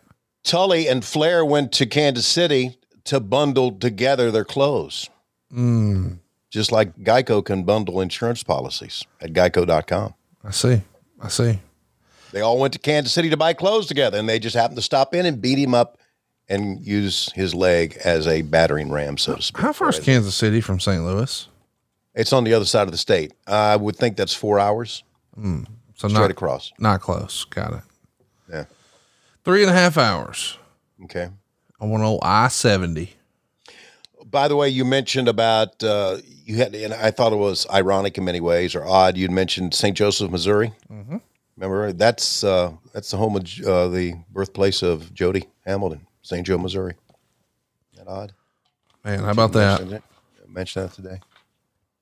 Okay, so look at this guy. man. Let's look at the same thing. what the fuck, man? They they went to the BP next door. Say you want to want to be a job guy today? I mean, you know, Eric sometimes talks about the importance of tans, but my goodness. Hey, how about that guy? That fucking guy hit him with a tan question at Podcast Movement. Tans are over, and so are the Rock and Roll Express. hey, which one was rock and which one was roll? Uh, I would assume that that. Oh, and we it's breaking down here. The Andersons are out. Let's track it. The Andersons. Going oh. after Robert. Pounding on that back. This is great. This is the greatest thing that I've seen in a week or two. Remy made Taking Robert turnbuckle. Gibson, he's halfway crippled to begin with. That back brace around him, and they're running him into the turnbuckles, beating him across the back, treating him like a piece of garbage. I love it. It is great. Woo! Here comes Ricky. Going up. Going up on top. Ricky got him. That Morton.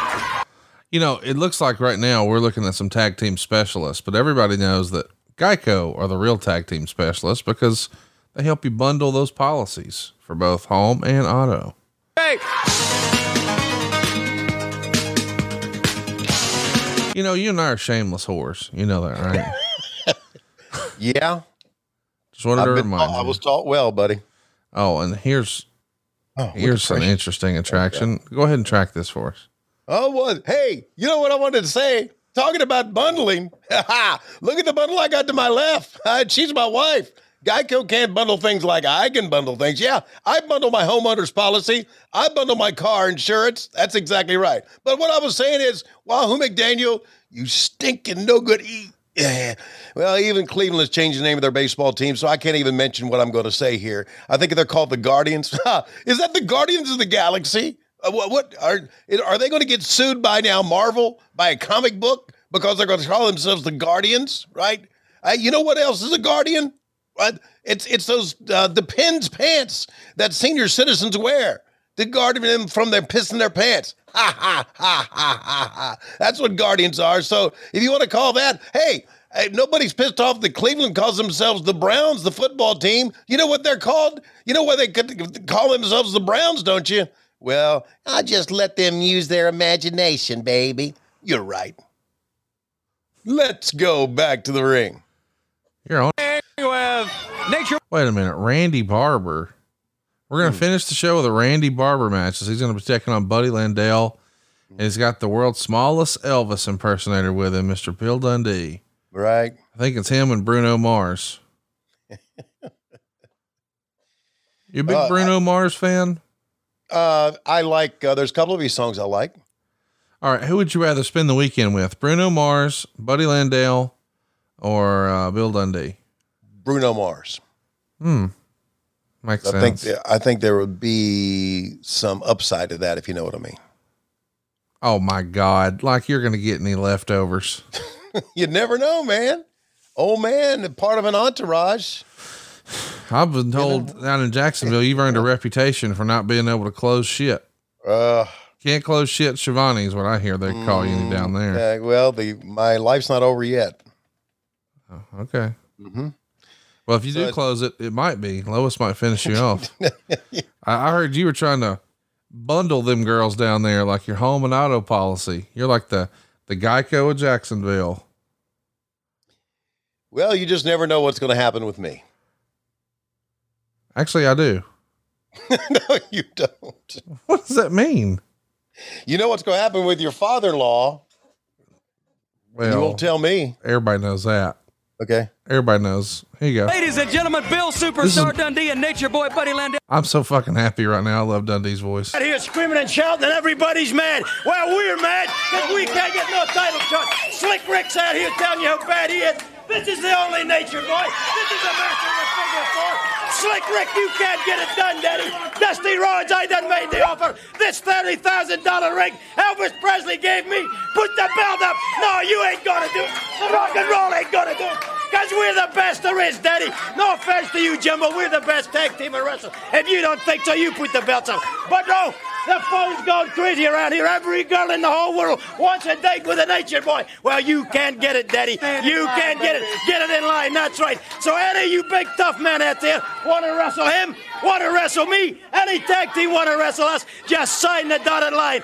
And we're going to tell you, Mr. Man, that I was too sweet to be sour. We don't want to kiss your rose. We want your belt, boy. Hey, I told you that bogus Ric Flair couldn't get the job done. He's out here trying to impersonate the true, the only, the original Nature Boy. He can't get the job done, and that's what I'm here for, to let the fans uh, That's right. And let me just say a couple of things right now before we close the show. And Tony Schiavone, you just back on up because this is going to be directed right straight at Dusty Rhodes. Everybody's talking to Dusty Rhodes. Everybody's talking to the new world heavyweight champion. Everybody's wanting a title shot. Everybody's wanting something from you. But the fact of the matter is, Dusty, I don't want your title. I just want you. You and Big Bubba, you got a score to be settled. And if you make an apology, which is what my mama's demanded, then things might be slick. If you don't apologize pretty soon, you're going to be past the point of no return, Dusty, and then you're going to have Bubba mad at you. There ain't going to be no apology. There ain't going to be nothing except you putting that belt over to the side, letting all those challengers wait, and you get in the ring with Big Bubba Rogers and prove something once and for all to see just exactly how tough you are. If you don't do it soon, something drastic's going to have to be done, either to you or maybe somebody that's uh, close to you, Dusty.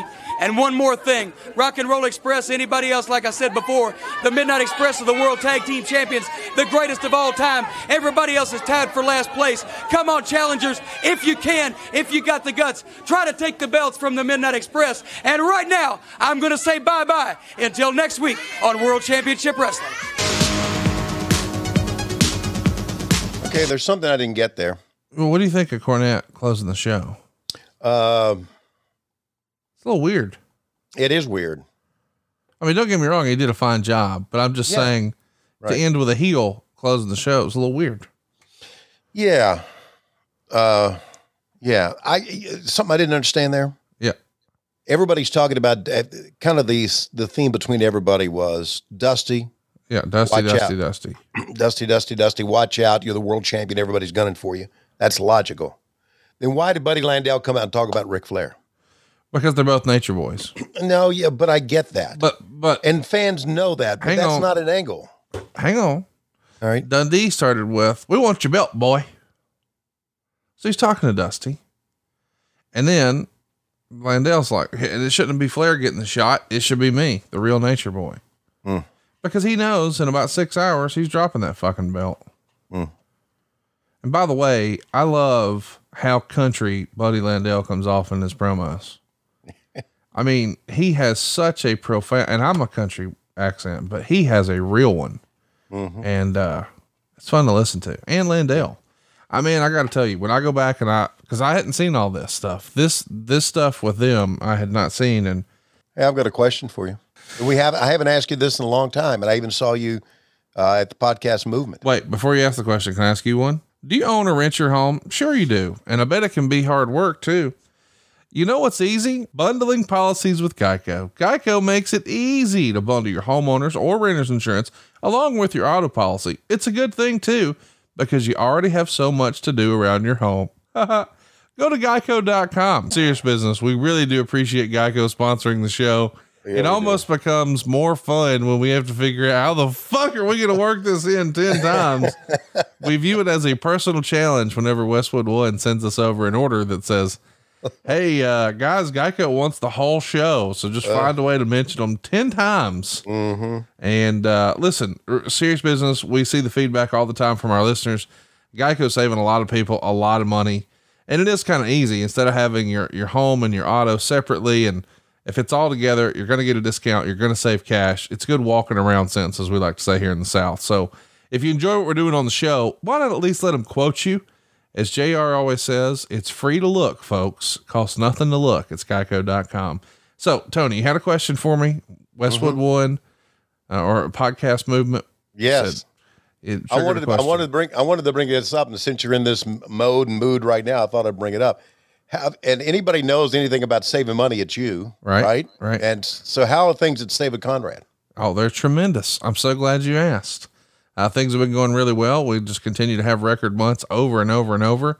Uh, don't take my word for it though. Ask my man Charlie R over in Conroe, Texas. He left us a five star review at savewithconrad.com. He wrote, Charlie R. The staff was great to work with, and they found a plan that saved us and our family money and helped us move forward with our financial goals. We even got a five star review from Charlotte, Florida. Our man uh, Donald S M. Maybe he forgot the and in the in the middle. He left us a 4.33 review, and uh, let's just process that. This is a real review, right? If it's 4.33 stars, or as Meltzer would say, four and three eighths. We'll just round it up. It's more than. the review said, We closed. And how about this? I'm not going to tell you it's a home run every time. Check out what Gary V in Berryville, Arkansas gave us. He gave us a 3.67 star rating, which is like a Cody Rhodes match. And he wrote, was pretty good. And listen, at the end, uh, when you go out of your way to leave a review, that must mean that it made an impression. And hey, was pretty good when it comes to saving money. I'll take it. Get yourself a quick quote right now, savewithconrad.com, uh, or even be like our man, Stephen E. He left us a five star. He says, Thanks for making the process so quick and easy. We switched from a 30 year to a 15 year, and we're still able to save money on my monthly payment. Let me run through that again. All right. Tony, our man Steven in Homer Glen, Illinois, he had obligated mm. himself to a 30 year loan. So if you went and signed up for a 30 year loan today, Tony, how old would you be when it paid off? How old would you be 30 years from now, Tony? I would be 93. Can you imagine having a mortgage payment at 93 years old? No, I can't. I can't imagine being able to get it up in 93. So now let's fast forward. What, how old would you be 15 years from now? I would be 78.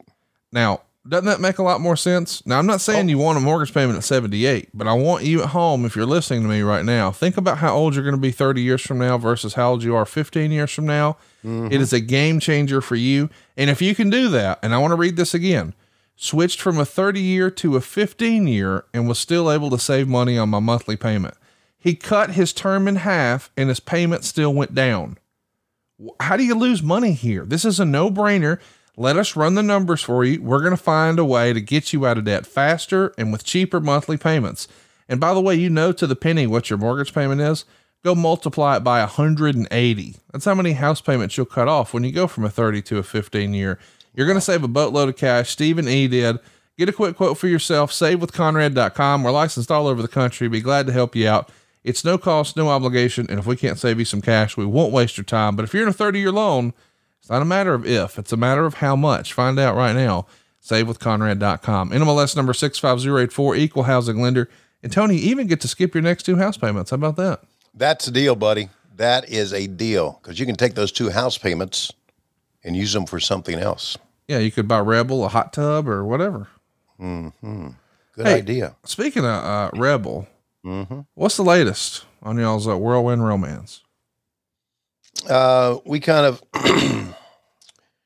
we kind of, uh, we didn't do it this past week. Didn't do it. Uh, d- didn't. That's what you said.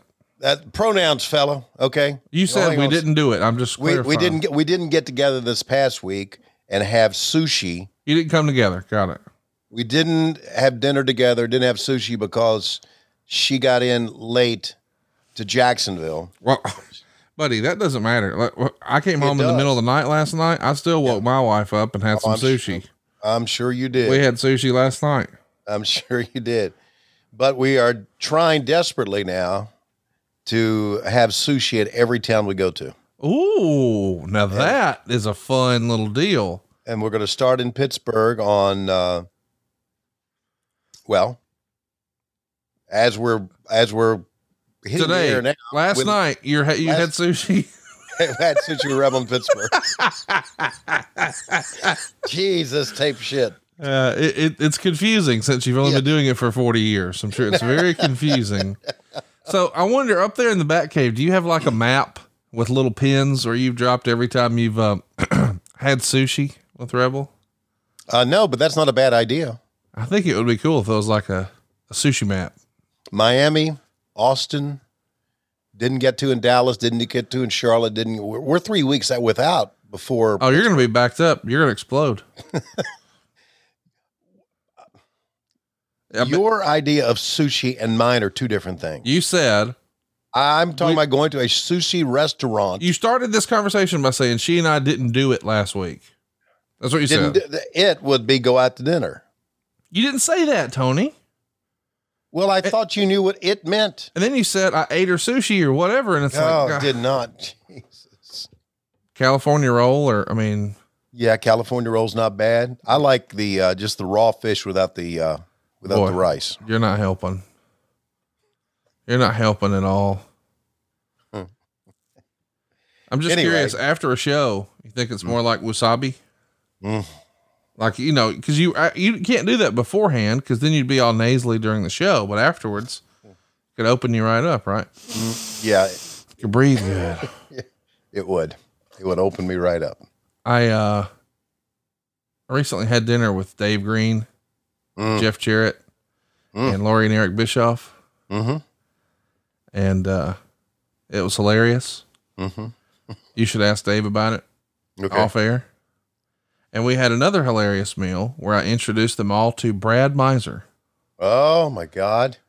And that is an introduction in itself. Somewhere right now, Jeff Jarrett is being held hostage by Brad Miser, just so you know. And you know what Brad is also doing? Whatever he He's con- wants. yeah, he's convincing Jeff Jarrett it's the right thing to do. Yes. That's right. Yes. So Jeff, Jeff, right now, at first, the first ten hours, he wasn't okay with it, but now he's okay with it. It's just easier if you let him finish. Yeah, I guess in many ways. I mean, in not the way that you're thinking, because you're always into these sexual innuendos. Whoa, whoa, whoa, whoa. No, I'm just saying when he has a plan, like, and you don't like the plan and you try to say, well, let's just do this instead, he's going to persist until you do his plan. No, you're right.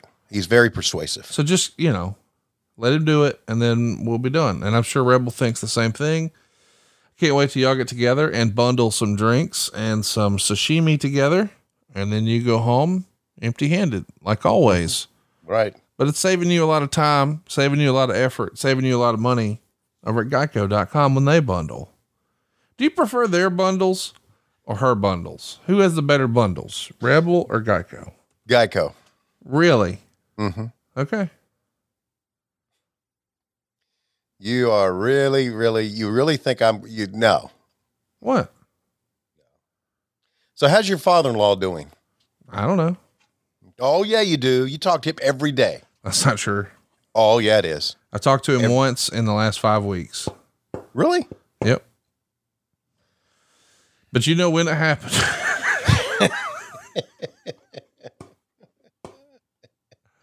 and uh, I don't have anything else to say, Tony. I don't either. Only thing I can say is that unfortunately, like Bobby Eaton, who is a wonderful man, his life was desperately out of time this week. Wish it could have gone on a lot longer. R.I.P. Bobby Eaton, R.I.P. Jody Hamilton, R.I.P. Bert Prentice, and everyone else in our wonderful sport who has passed within the last year. We are desperately out of time. We'll see you next week, right here on What Happened When.